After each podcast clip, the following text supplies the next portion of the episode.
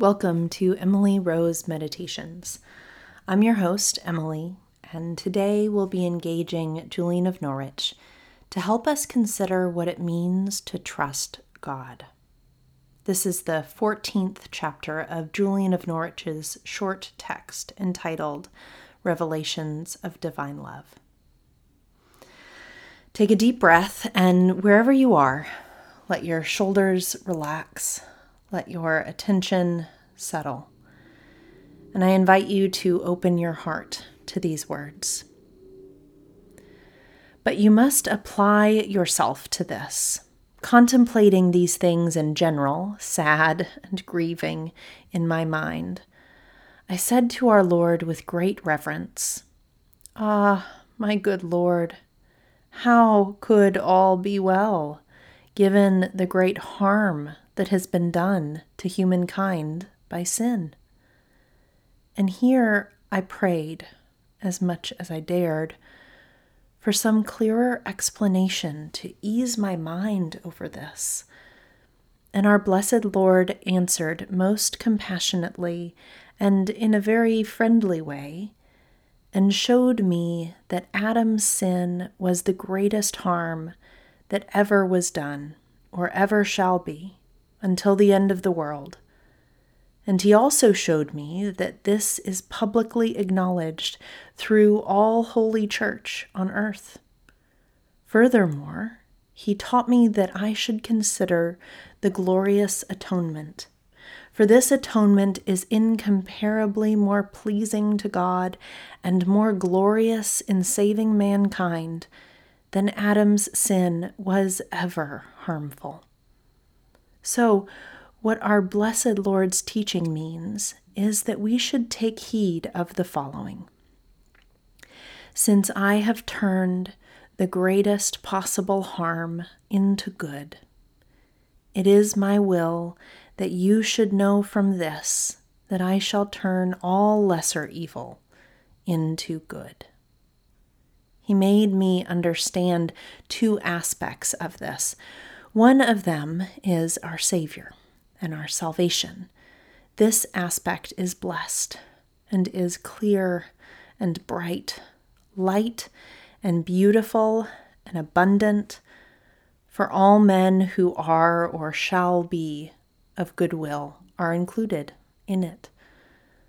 We are bidden to it by God and drawn to it, admonished and taught inwardly by the Holy Ghost, and outwardly by Holy Church, by the same grace.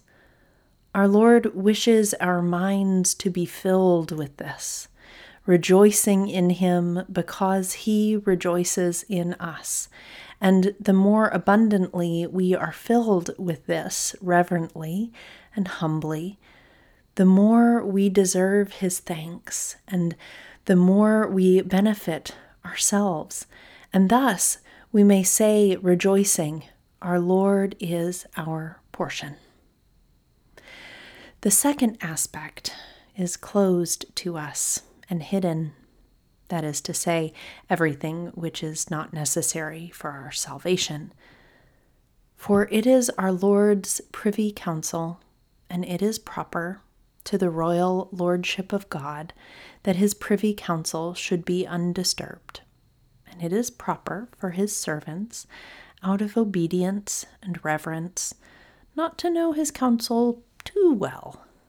Our Lord feels pity and compassion for us because some people are so anxious to know about it.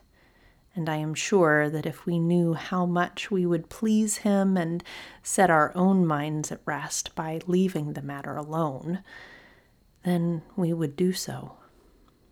The saints in heaven do not want to know anything except what our Lord wants to reveal to them. And their love and their desires are directed by our Lord's will. We should desire to be like them. Then, like the saints, we should wish and desire nothing that is not the will of our Lord. For God's purpose for us, all is the same. And here I was taught that we must rejoice only in our blessed Savior, Jesu, and trust in Him for everything. Both yesterday and today, Julian's writings are focusing on the relationship among sin, humanity, and God, or what some call the problem of evil. This is an enormous theological issue and one I won't try to even touch here, really, though I'm glad to talk with any of y'all who are interested in more. What I love about what Julian says here about the problem of evil is that there's some stuff we humans can't know, even if we want to and try really hard to figure it out. And that's just what it means to trust this God and to follow his revelation through Jesus Christ. This assertion that she makes strikes at the heart of sin, really asking whether we're able to trust that God is telling us the truth and whether we're willing to be creatures.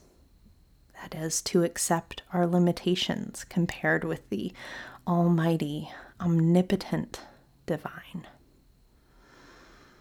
Accepting limitations is uncomfortable for me, and it might be for you too. Trust is uncomfortable, or at least I often experience it that way. I wonder if part of learning to dwell with God is learning to sit with discomfort. Thank you for joining me today. The peace of Christ be with you.